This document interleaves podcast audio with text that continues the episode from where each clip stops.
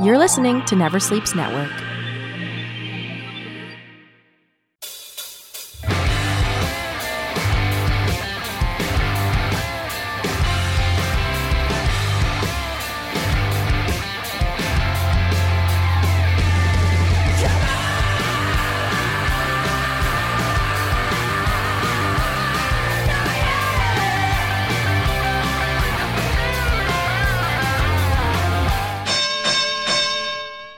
Welcome, family, friends, fans, and foes. It's time once again for Never Sleeps the Networks, talking wrestling, and I'm your host, Casey Corbin, and thank you for joining us. Uh, but before we get to the show today, you know what you got to do. Please go out there and hit up all of our social media outlets. On the Twitter, we are at TNW Pod.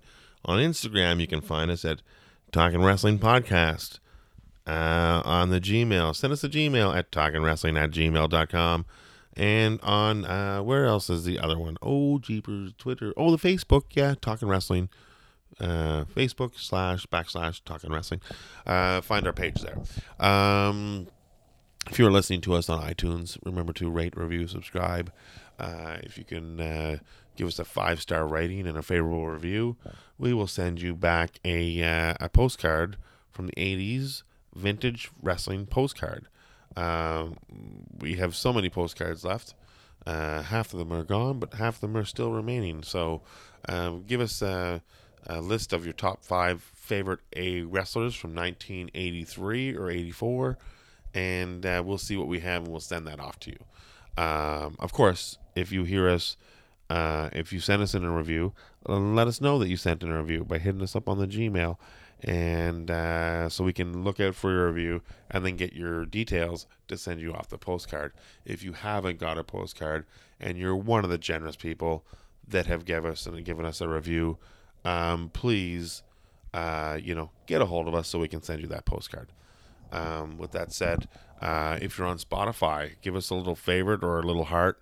Uh, we are also on Spotify as well. And with that said, folks, it's time to get to the show today. We're going to get the show rolling. We got a great guest uh, for you today uh, from Montreal, Canada. Uh, the host of the Smark and Friends podcast, Zach Threepland. He will be up a little later. But before we get to Zach, uh, we have a first our first ad. Yeah, we have a little piece of uh, advertising to read, a little commercially, commercially, commercially, you know, for you. Um, and that's due to you, the listeners. Thank you uh, because without the listeners and the followers and the subscribers and everybody that follows on the formats and everybody that helps this show grow, um, we're now deemed worthy enough to have advertising on the show because we got a good uh, good listener group of people. What do you call call that? What do you call that? Um, listenership is that what we got? A good ship of listeners, ship of uh, wrestling fans. Well, regardless, uh, we have a uh, we have a great group of people that listen to the show and that subscribe to the show and uh, our weekly return guests. And we're grateful uh, for everything that you've done to help grow the show. And now uh, the show can start making some money, and uh, we can always put that back into the show. So, with that said, uh, we got our first little ad, and uh, I hope you enjoy it. Um, I'm no Shadoe Stevens up here, so bear with me as I get through this ad because I don't know what it's going to be like because I'm uh, I'm not I'm not a pro at this. So uh, anyways, are you are you ready? Are you I mean, are you ready? I said, "Are you ready?" Well, then, for the thousands in attendance and the millions around the world, let's get ready to read it. And if you ain't down with reading it, I got two words for you ad revenue. All right. Get excited for Amok. It's a limited series comedy podcast 11 years in the making in the style of old timey radio theater. Amok! It takes a look at our planet in a post utopia world and wonders what happens after we achieve economic perfection. And it's also got a goblin, ape judges, Bette Midler, and 300 billion worth of porno from the moon. That's pornography from the moon. Here's a quick trailer. Welcome to the Earth Empire, voted best planet in a sweeping global ballot. What makes us so great? Money! That's right, lots of money. And we here at the Earth Empire Central Reserve make the planet's most versatile money money can buy. Support Earth's economy. Buy Earth money. Money! Oh, the choices you can have. The Earth Empire Central Reserve does not recommend not choosing money because that is one of the choices you do not have. A Amok! It will be filled with wall to wall laughter and a little touch of sex and violence for the kids. Yeah. I'm really excited to hear what these guys got to come up with. But the folks making a Amok are looking for your help to produce the podcast. Donate to the campaign for a Amok at www.gofundme.com slash Amok Radio. That's Amok Radio. A M O K Radio. The site also has some of their previous work, so please go check it out. And thanks for your help. Amok! Folks, with me this time in studio from Montreal, I got Zach Threepland from the Smark and Friends podcast. Uh, Zach, how you doing today on this cold winter day? I am good, Casey. Thank you for having me on the show. Oh, thank you for joining us on the show. Any, any, uh, you know, it's always great to have other wrestling podcast hosts uh, on the show. I think it's uh, good to cross pollinate. I don't know if that's Absolutely. the proper word, but I like bees. So, um, yeah, it's good. I, I like cross pollinate. I think that works. yeah, well, people, if you don't understand people, fucking Google Google bees. You know, Google. Google bees, and, and while you're at it, it's a wrestling show. So I, you know, we cross pollinate like we're the killer bees. That's what we do. Perfect. Yeah. Uh, you know, I you know, kind of like to diverge away from wrestling for a split second. I just learned today that bees can do math. Oh Like, yeah, what yeah. the hell? Bees are very smart. They're Absolutely. They say when uh, the bees go, uh, humans are next. And Oh, I- absolutely. no, I don't agree with that at all. The bees are almost extinct, and we're severely overpopulated. So the math has got to be off on that. Uh, now the question is, could the killer bees do math? the killer bees could do math. I know they can definitely count to one, two, three, because usually they're on their backs when they're doing it. Um, you know, who out of the killer bees, who was your favorite? You know what? I couldn't even tell you what the uh, uh, uh, tell you them by name. Well, there's uh, Jim Brunzell, jumping Jim Brunzell, and then there's B. Brian Blair. And uh, uh, personally, I like B. Brian Blair because uh, I never liked jumping Jim Brunzell because he was in an AWA tag team with Greg Gagne, and I just don't like Greg Gagne. So I'm gonna, Yeah. I'm gonna go with B. Brian Blair as well, just because I really like alliteration.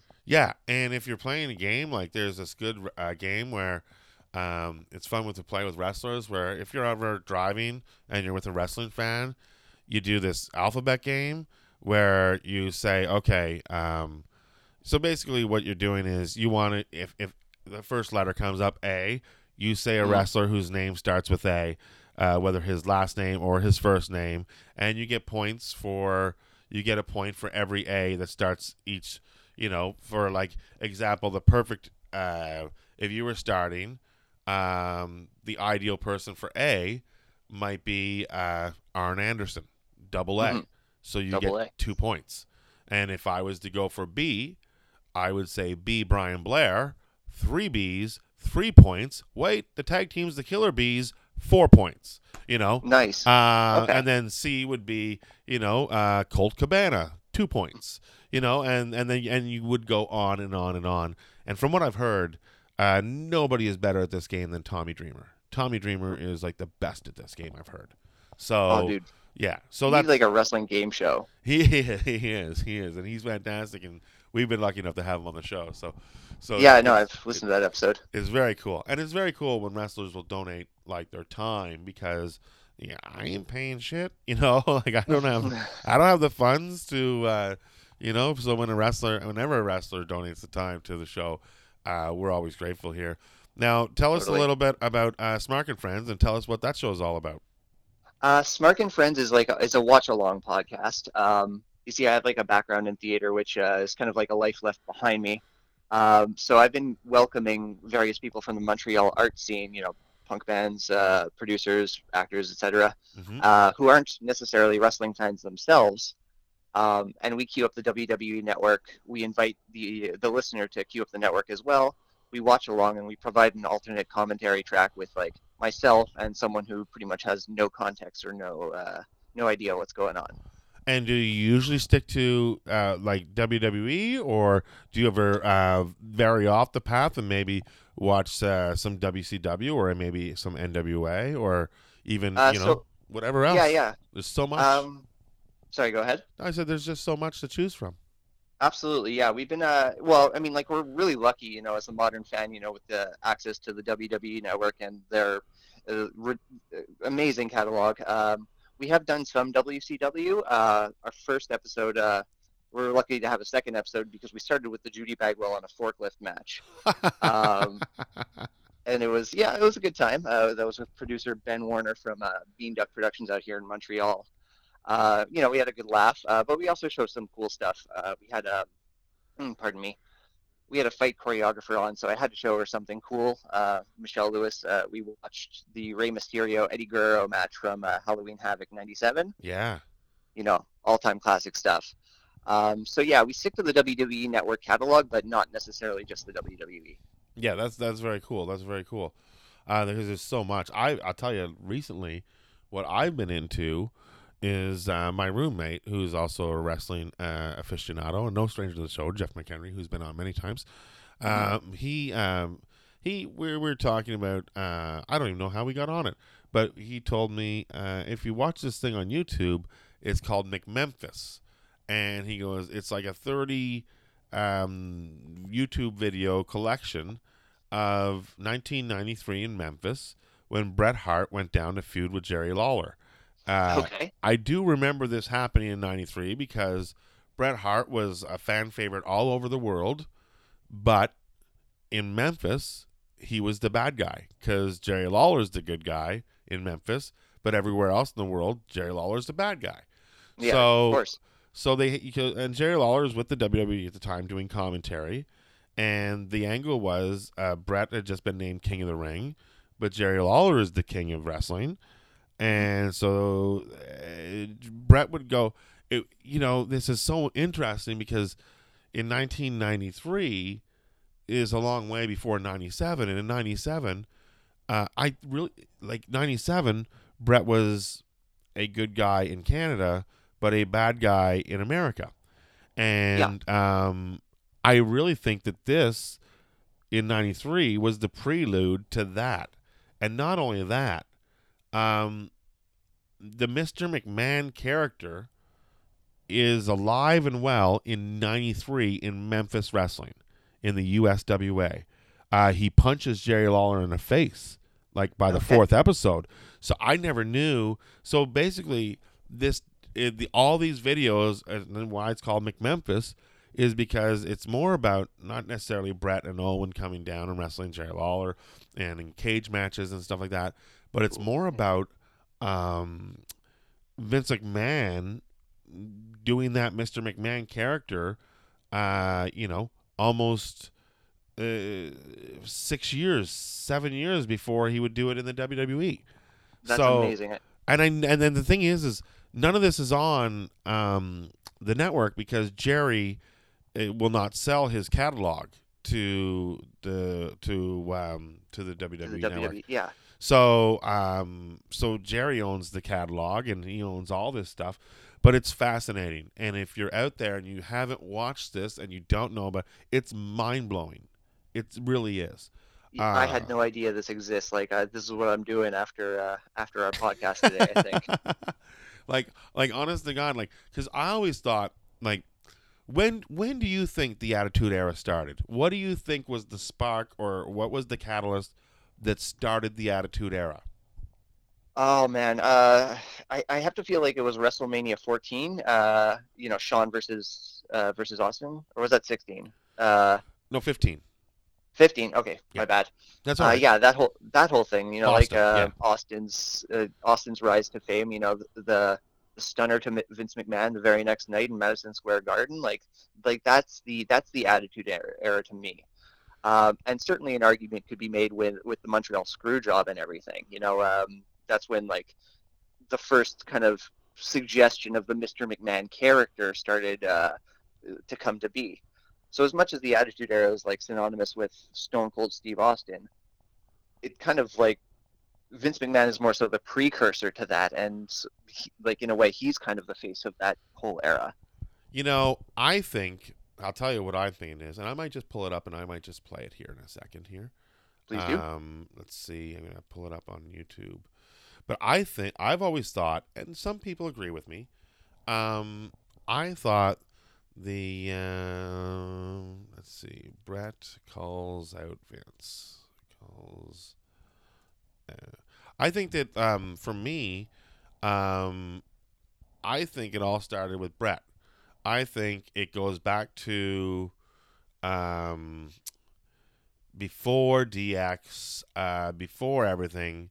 For me, it's like there was I can't remember where it was, but it's, it's I hope I find it on YouTube as I'm talking, but um, but there was um, an interview with Bret where he came back, and the blue cage was behind him. So it was after a cage match, or he might have some came down to the ring. I can't actually remember um, what it was, but um, but basically what happened, Bret came down to the ring, and he cut a promo on Vince, and identified Vince as the owner, and that was the first time that was really said, that because Mm-hmm. we all knew we all knew it, but he was the commentary guy. Yeah, had to see it on TV and Yeah, like, and he was like, the you know, and he, I can fa- cra- and, and in, in typical Bret fashion, he's like, I'm sick of getting screwed by the WWE. I'm sick of getting screwed by Vince McMahon. Right. And and then and he swore. He swore. He he, he swore in his uh in, in the speech too. So I honestly believe that the identifying of Mr. McMahon as Vince McMahon as a as the owner and the fact that he's blaming him for screwing him and the fact that he's swearing in the promo and he has so much attitude i think that for me that was the spark where okay. it's gonna where we're gonna we're gonna have uh, more people are gonna think is that a shoot is that real Right. and uh, and I think that was the beginning of of the Attitude Era. Uh, but you know what? Now everything might be changed because Mr. McMahon. Because really, the Attitude Era uh, really revolved around Mr. McMahon. That Yeah. you know, the minute you know, uh, you know, after the Attitude Era, there was ruthless aggression, and then whatever and whatever and whatnot. But I really feel that um, that it was that interview that sparked the Attitude Era. Now, people, you know, hey, if you're out there and you disagree with me, uh, you know, send us an email and and and write us and let us know what you think was the catalyst to the Attitude Era because we always like to hear your voice. But um, but that's what I think, anyways. And you know, So are you are you thinking that the McMemphis like maybe causes us to revisit like the the origins of the Attitude Era? Well, it definitely seems like maybe they knew what they were going to do years down the road. They just didn't know Mm. when they were going to do it. And maybe they were testing it. Oh, here it is. Here it is. Okay, here it is. This is Uh, Bret Hart clip. Yes, yes. This is a Bret Hart clip. So I'm just going to uh, hold on a second. I'm going to turn this up and we're going to get this going. Hold on. Back here, ladies and gentlemen, a few more moments here with you. Vince McMahon is gonna. One second here. Let me Yeah, try man. to get this right. I want to get this. Uh, just get this right here. One second. Okay, let me do this here. Sorry about that. All right, so I'm just gonna play this, and uh, okay, here we go. Moments here with you. Vince McMahon is gonna try to talk to a very obviously uh, disconsolate Bret Hart. He's got to be terribly frustrated. Extremely frustrated over what has just happened. Whoa! Frustrated isn't the word for it. These are fun This like is little bull- out of context snippets. Oh, we apologize, You ladies and screw me, everybody screws me, and nobody does a thing about it.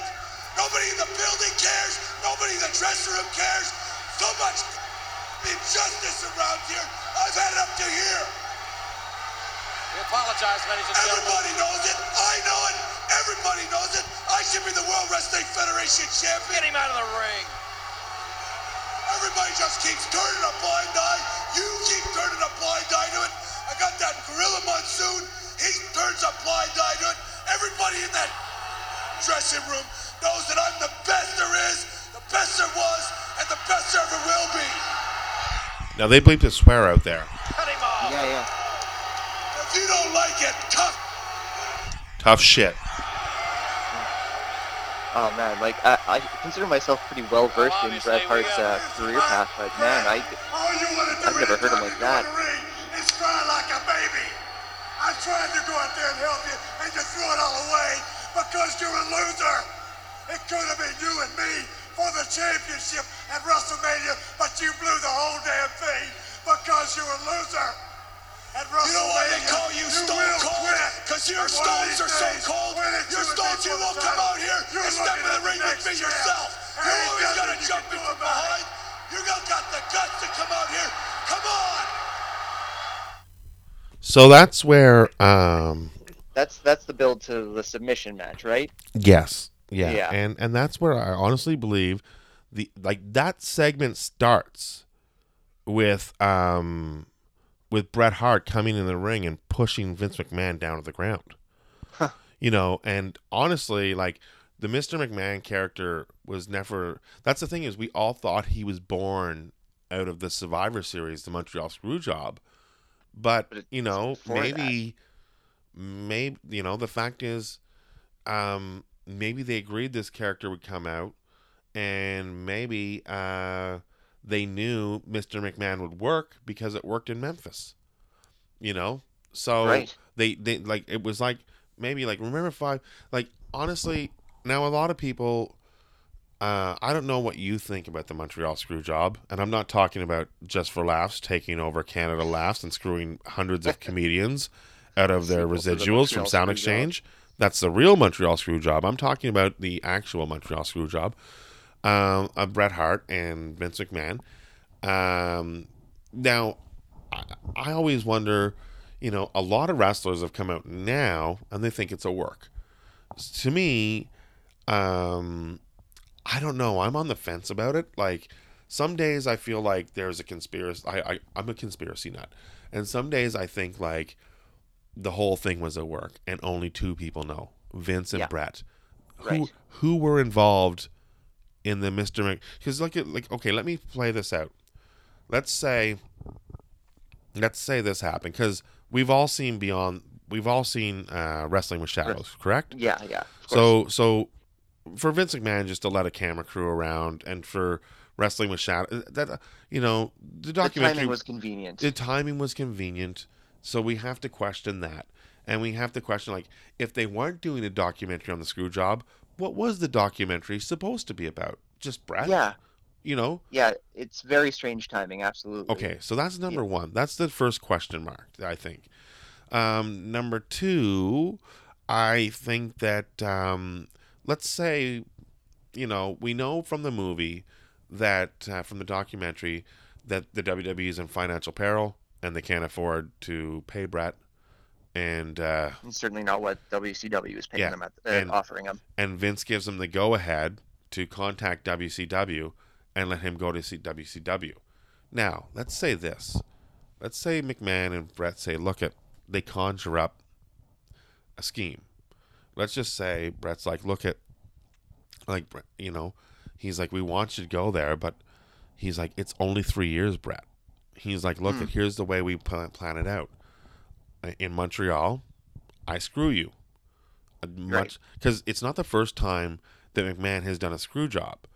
Uh, Wendi Richter wanted a raise when, Okay, when yes. she was in when she was the woman's champ, and they just said Moolah. They put Moolah in a mask and said, "Go out and beat her and pin her and get our fucking belt back." they screwed Wendi Richter the exact same way that they screwed Bret Hart. So so they knew they could you know they knew about the screw job, all right? So it, historically it's already been done.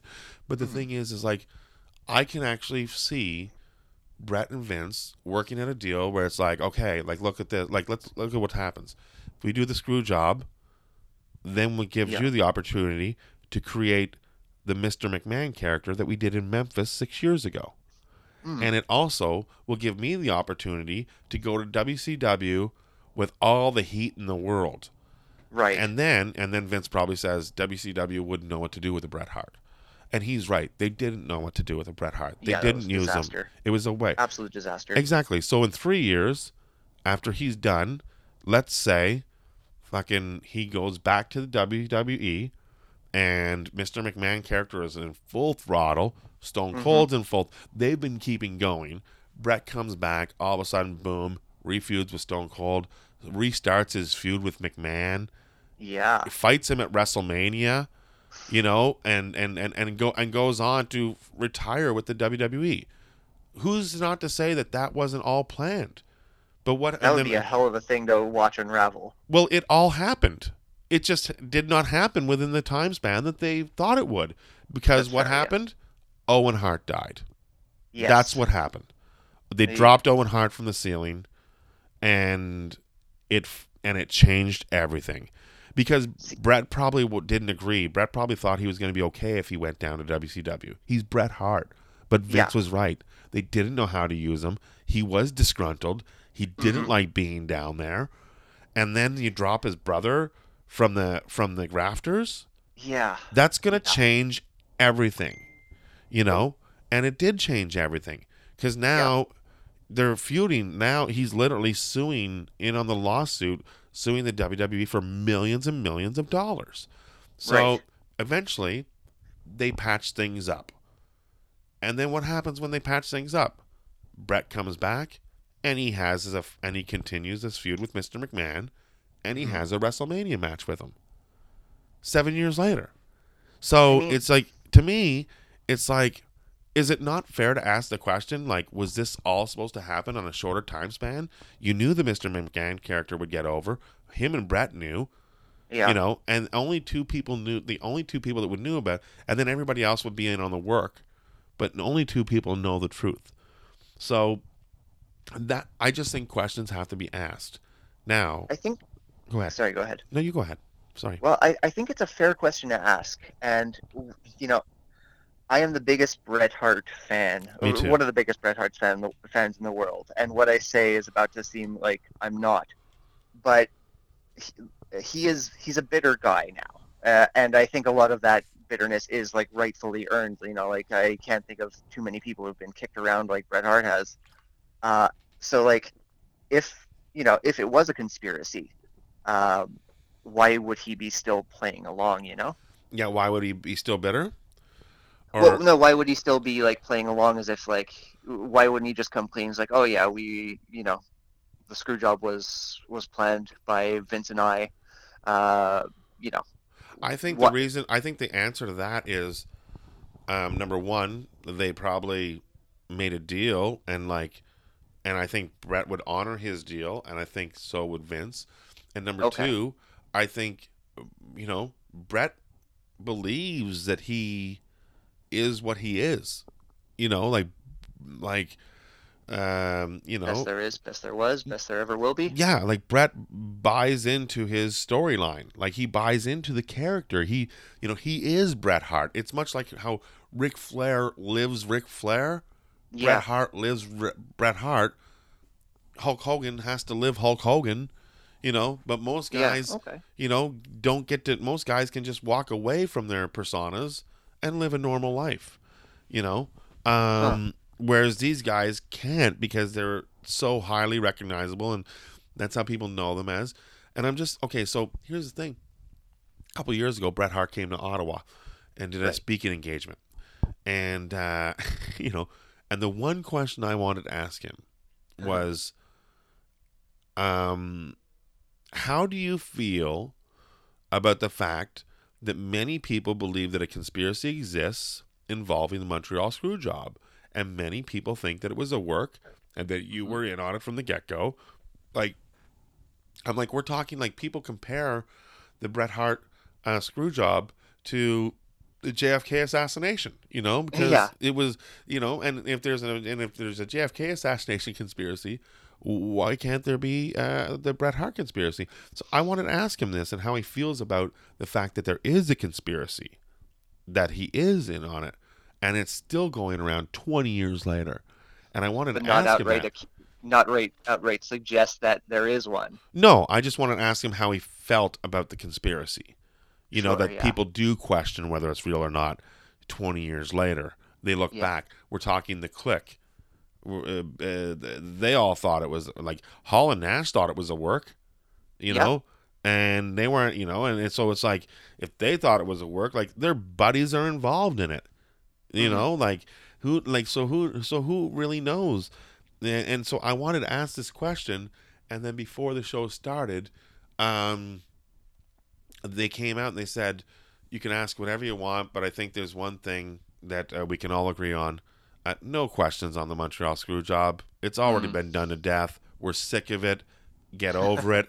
Ask any. And I was like, well, just by saying that I can't ask a question related to the Montreal screw job tells me that you're trying to cover it up and not talk about it 20 years later, which leads me on to believe that the conspiracy is real, you know?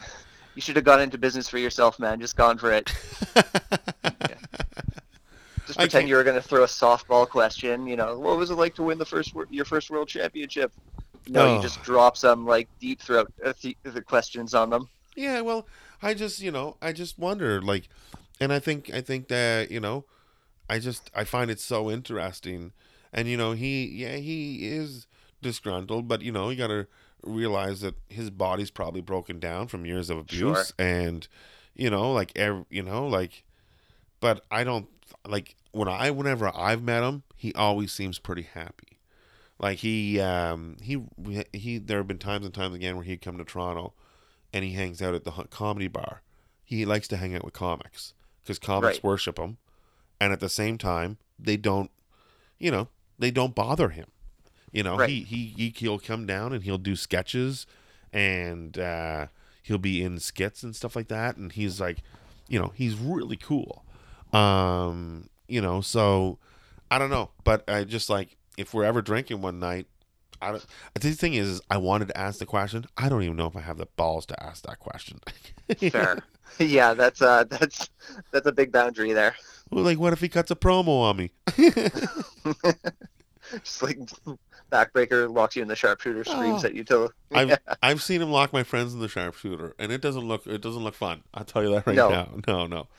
No. Well, as a young, you know, as a younger brother, and uh, you know, who also had an older brother who was a big wrestling fan, I was locked in many a sharpshooter. So you know, it's never fun. yeah, exactly. My poor sister. She um. Oh no. well, we did a, we we did intergender wrestling in our in our backyard. she didn't have a choice. Uh, Years ahead of your time. Yeah, yeah, yeah. We were way ahead of our time, having backyard wrestling matches. Yeah, with the Yeah, yeah. yeah. So, um, so so um, you take in much wrestling in Montreal? Yeah, you know, I like to uh, catch IWS. Um, that's like uh, there's there's two major promotions here in Montreal. You know, Battle War and IWS. Both are both are awesome. I just you know by by circumstance I usually end up at IWS. Yeah. Uh, they got their big show of the year coming up, um, uneffing sanctioned. Uh, main event's going to be Speedball uh, Mike Bailey against Tajiri, which is going to be fucking awesome. Oh Um, boy, that's Jimmy, great. Yeah, Jimmy. Yeah, Yeah. Jimmy Havoc's gonna on the card. Um, Mikey Whipwreck, uh, Trent Seven. Uh, it's gonna be a good time. That is great, you know. And uh, who who like Speedball Bailey is so entertaining to watch. Oh, he's great. yeah. Yeah. and um, yeah, he's fantastic. I watched him wrestle. Uh, the last match I watched him wrestle was here in Toronto and Smash Toronto. Uh, yeah, yeah. and he wrestled Bobby Lashley. Oh, And wow. uh, yeah, you you'd think those guys would not match up, but it was fantastic. And Lashley did win, but um, then Lashley cut a promo and put Mike Mike uh, Speedball Bailey over in the ring like huge, like you know, and it was really really nice because everybody applauded because Speedball's a favorite wherever he goes, you know, Absolutely, and yeah, and rightfully so. He's just so likable and super talented. you know he looks he looks like a, a guy you would see in an 80s karate movie Yeah. you know and uh you know he kind of has that perfect hair and he's that good looking guy and his kicks are great and uh you know it's unfortunately that the american people that are uh if america if you haven't seen mike speedball bailey go youtube him and watch his Yeah. matches he's fantastic Absolutely. He can't wrestle in the states he's been banned from the states because he was wrestling there with improper papers um, yeah, some, uh, same thing happened to one of the uh, Mae Young Classic competitors this year. Who's that? Um, uh, oh, you know, forgive me. Like uh, she she was wearing like green plaid. Uh, uh, Nicole. Uh, uh, now I'm putting myself on the spot and making an ass of myself. Um, geez, I forget her name. That's all right. Let's we'll come find- back to this. We'll come Yeah. back to it. But somebody, I never knew that somebody. Well, I know, like, first of all, it's very difficult for Canadians in any form of entertainment just to go down to the states and work. Um, You know, it's it's not. I guess uh, I don't know what part of the NAFTA. Agree- well, it's not NAFTA anymore because Donald Trump has renamed it. But Right. um, you know, I don't know what part of agreement it is that. But it should be a two way street. But it's not. The Americans can come up and work up here, no problem. All it takes is an email, and Right. uh, and we cannot go down and work down there. And um, yeah, because I know Speedball was wrestling in PWG, and uh, you know a lot of uh, a lot of guys I know that go to PWG like thought he was great, and then all of a sudden come down and a couple wrestling things, and then all of a sudden, uh, you know, no more, you know, no more uh, Speedball. So they're like, Yeah. "What happened?" It's like, "Oh, immigration." You know, that's the border. So, but Uh, he went over to Europe afterwards, I believe, right? Yeah, yeah, he's he's been making noise uh, across the ocean there. Now, who Um, does but- who, who does uh, Frankie uh, the mobster wrestle for? Uh, last I saw him, he was uh he was at IWS. Okay. Um, now he's a FTM Beast, which is more of like his demonic incarnation of his character. Um, and that's another guy people should uh, should be googling. Like this guy, like he's got the build of Batista and like just like this terrific intensity. Um, last I saw him, he was facing uh, Benjamin Tull, who uh, Benjamin Tull went over in the last contest, and now Tull, uh, Tull is going to be facing Bucks Belmar for the belt at IWS. Uh, but yeah, uh, FTM, just like a monster of a man. it's it's crazy. Yeah, yeah, Uh, he is a monster of a man, he, and he's great. Like he looks great. His gear is great. Uh, you know, he he's huge, and I'm, uh, yeah, Pardon I've- me, I, I, I just I just looked it up very quickly. It is indeed Nicole Matthews, uh, who was uh, part of the Mae Young Classic and was working there without the right papers. Mm, that's you see, that sucks because I thought you were talking about um, what was her name? I think her name is uh, not Maven, um, uh, or maybe it is Or Vanessa. Vanessa Maven. Kraven. Vanessa Kraven. I thought that's who you were talking about because she's a Montreal uh, wrestler Yeah. originally, right? Yeah, she's And- she's she's awesome. I was uh, disappointed when uh, she got eliminated in the first round of the Mae Young Classic this year. Yeah, I was disappointed too because number one, I love her. I figure Yeah, think she's, she's awesome. fantastic. Um, my God, like two of my uh, last time I watched her wrestle here in Toronto, uh, she had a great match with Tessa Blanchard, just Right. And those are like two of my favorite women wrestlers right now, who both went out in the first rounds of uh, of their Mae Youngs, and I think Tessa Blanchard is probably one of the best women in wrestling. So Oh, easily. I know I what I like, Sorry, I, I like that she's in another promotion right now, though. Uh, I like that she's not in the WWE Mhm. because you know down the road we're gonna get Charlotte, uh, Charlotte Flair versus Tessa Blanchard. Yeah, for the rights of the Four Horsemen title. Right. It's gonna be brilliant. Because when, you know, you have Ronda Rousey and her girls calling themselves the Horsewomen, and then you Mhm. have Charlotte and her friends calling themselves the Horsewomen, but really, when you boils right down to it, only two women have the right to call themselves Horsewomen, Yeah. and that's Charlotte and that's uh, uh, you know Blanchard, and uh, you know, and I can't wait till they hey m- maybe they tag up, fantastic. Now that there's tag titles, although since they've had the tag titles, they haven't. Nobody's. They just put them in single matches now. Um, you- leave it to the WWE to fuck something up like that. Like first of all, Oh. we're gonna have the WWE women. We're gonna finally give them a tag title. Oh, how are they gonna Mm-hmm. win it? In an elimination chamber match. Well, that's not a tag team match. No. No, it makes no sense. And then Well, they get I the mean- belts, and they don't, and they put them in singles matches, while all the other women are in tag matches.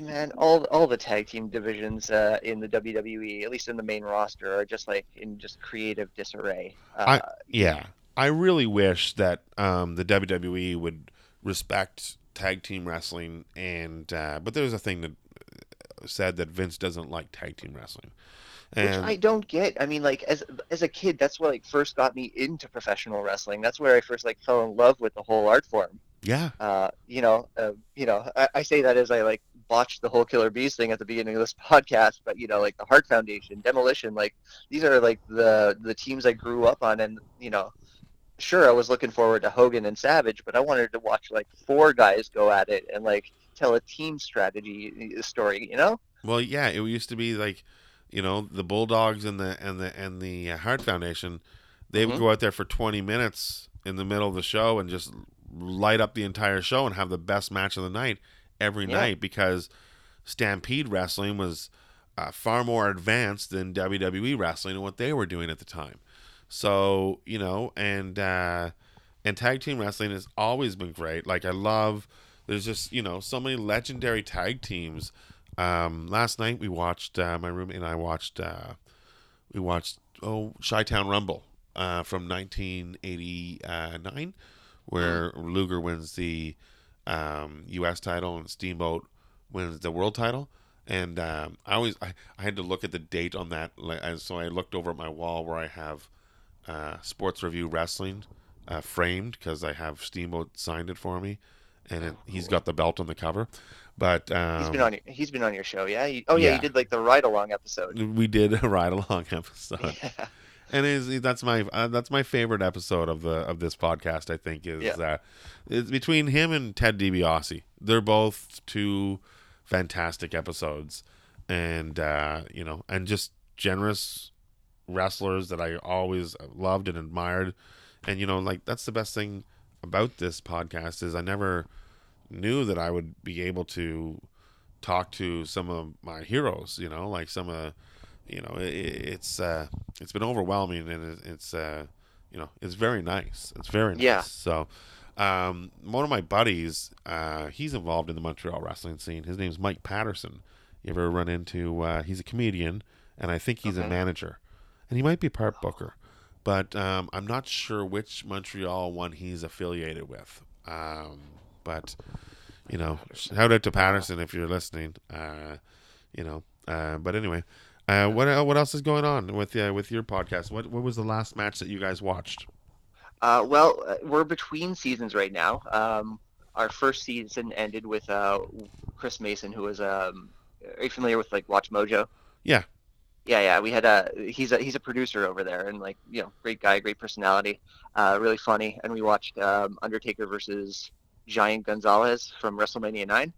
Um, you know, so there were some laughs there. Um, the last episode re- we recorded, I was actually out in your neck of the woods. Um, uh, I guess this is going to be a TNW exclusive, but like one of the episodes that we recorded for uh, season two, we had uh, Aaron Broverman from the Speech Bubble Pod. Uh, yeah, great guy. Wa- yeah, absolutely. Uh, and we watched, uh, well, you know, yeah, whatever. I'll spoil it. Uh, we watched Dean Ambrose versus Seth Rollins in the uh, the lumberjack match from SummerSlam 2014. Yeah, Yeah, uh, I, I chose that because, like, you know, Aaron mentioned that he had, uh, you know, he watched kind of Attitude Era esque, and a couple of those lumberjacks w- were going to be familiar faces, while at the same time some cool uh, new school wrestlers and whatnot. hmm Um, yeah, and uh, mm, pardon me, we're going to be uh, airing season two of Smark and Friends uh, on the Two Finger Guns Club network uh, in the summer of uh, of this year. That's cool. And Two Fingers uh, Guns Network is that is that a reference to like Mick Foley specifically, or No, no, no. Uh, Two Finger Guns Club. Uh, it was it's a network uh, put together by a very close friend of mine and uh, and her circle of friends. Um, yeah, they just wanted to you know uh, do something creative. They started a, a podcast network. Uh, the other show so far, there's a couple other shows in development, but our other program is Boldly Boinking, uh, which is about Star Trek and sex. So there's there a lot go. of there's a lot of sex in Star Trek, is there not? There really is, yeah, yeah. There's a there's a lot of um, there's a lot to discuss, and uh, I certainly believe that there's a there's a podcast worth of discussion. Well, I Uh, know the first interracial kiss on television can't happen on Mhm. Star Trek. I know it did, that. yeah. And the yeah. first uh, Kirk and Uhura. the first uh, green woman to get banged by a white male. It also happened on Star Trek. So, Yeah, they, they're they're progressive. They're ahead of their times. Oh yeah, no doubt about Yeah. that. No doubt about that. Um, And we, no- uh, go ahead.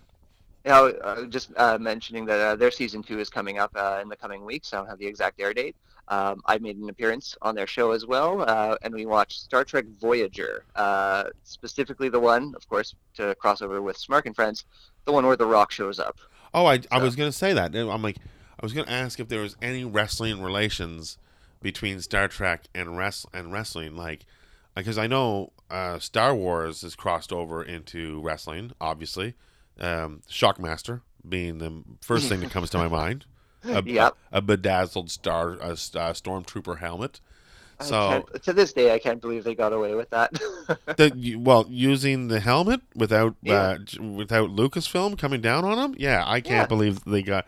Who knew that if you bedazzle a stormtrooper helmet, um, you know George Lucas will never find out about it. So well, it's like the uh, like the Mike Myers mask in Halloween. That's just a Kirk mask that's uh, Yeah. reversed. yeah, it's William Yeah. Shatner. Yeah, that's Yeah, it's a Shatner mask. Yeah, and that's uh, yeah, and then that's uh, it's so funny because that's like the urban legend, but it's also the truth, you know. Um, so maybe, maybe, well, if definitely, you know, you're looking at. And Now we've turned into a we were way off subject, but if you're comparing Yeah, Star Wars, if you're comparing Star Wars to Star Trek, Star Trek has had way more impact in in today's world than Star Wars has. You know, Agreed. just just by you look at what they're inventing in Star Trek or what they created, and all those things eventually would would happen in real life. Like you know, and there's a great documentary called uh, "Inventors Who Grew Up Watching Star Trek," or that's what it's about. And it's about Oh, all cool. the things that they've invented because they were inspired inspired by Roddenberry, Yeah. and uh, it's a great documentary. And uh, you know, and The Rock was on Voyager, so that makes all this talk uh, acceptable. Exactly. Yeah. The episode is called Tsunkatse if you want to watch it on Netflix for Star Trek uh, Voyager. Yeah. Uh, so there, There you you go. There we go. Now The Rock. Um, I saw the recent movie uh, Fighting with My Family. How is it? It's fantastic. Uh, Yeah? Yes, it's so good. It's a, for number one. It's a good. It's a it's a funny movie, and um, unlike the last biography I watched, which was uh, Queen Bohemian Rhapsody, uh, which I had many issues with because the storyline is all over the place, and things are not there that happened, and things that are are there that didn't happen, and they just took a lot of uh, liberties with the story.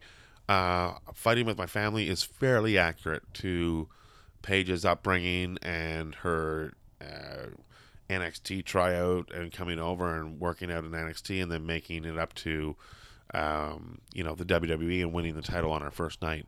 Now, the spoilers here for you folks.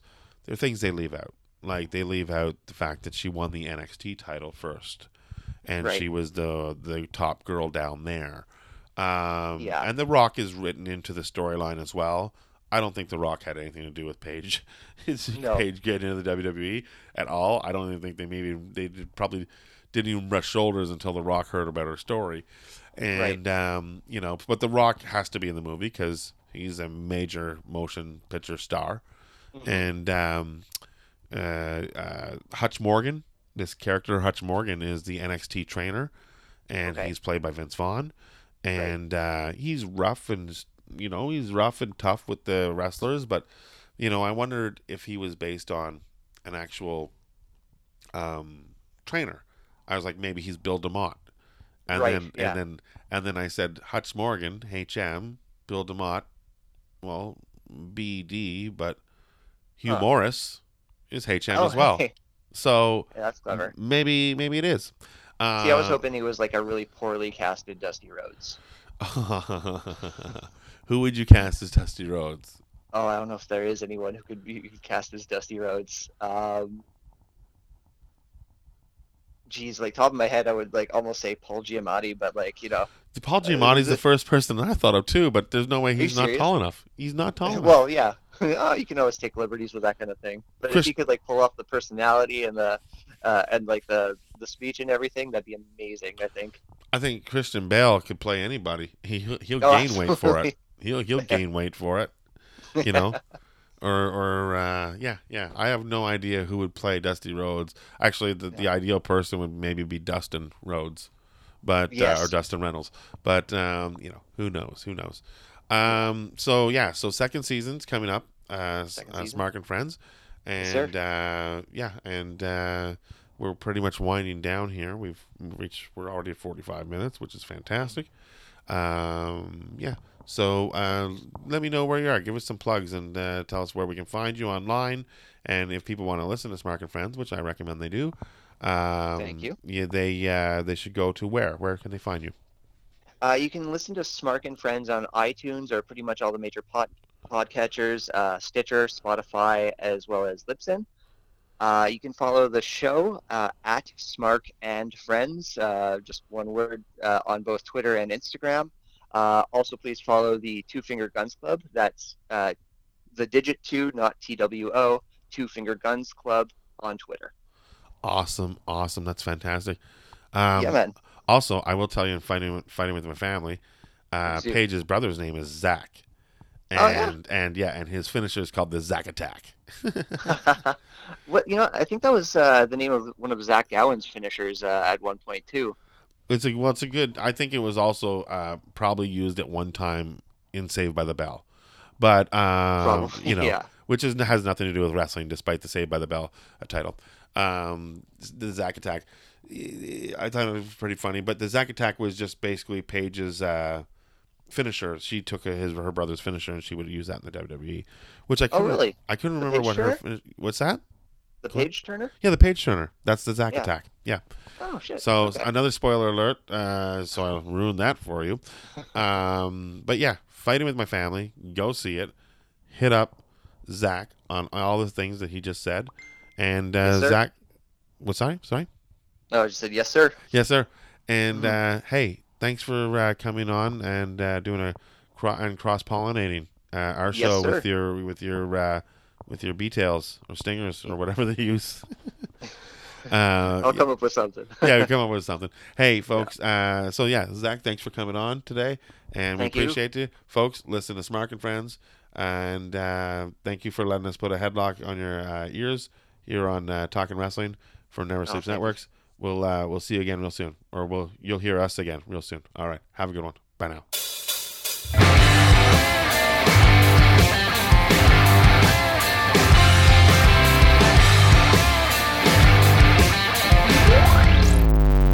Never Sleeps Network. This has been a Never Sleeps Network production, executive produced by Alex Ross. For more information and content, visit neversleepsnetwork.com.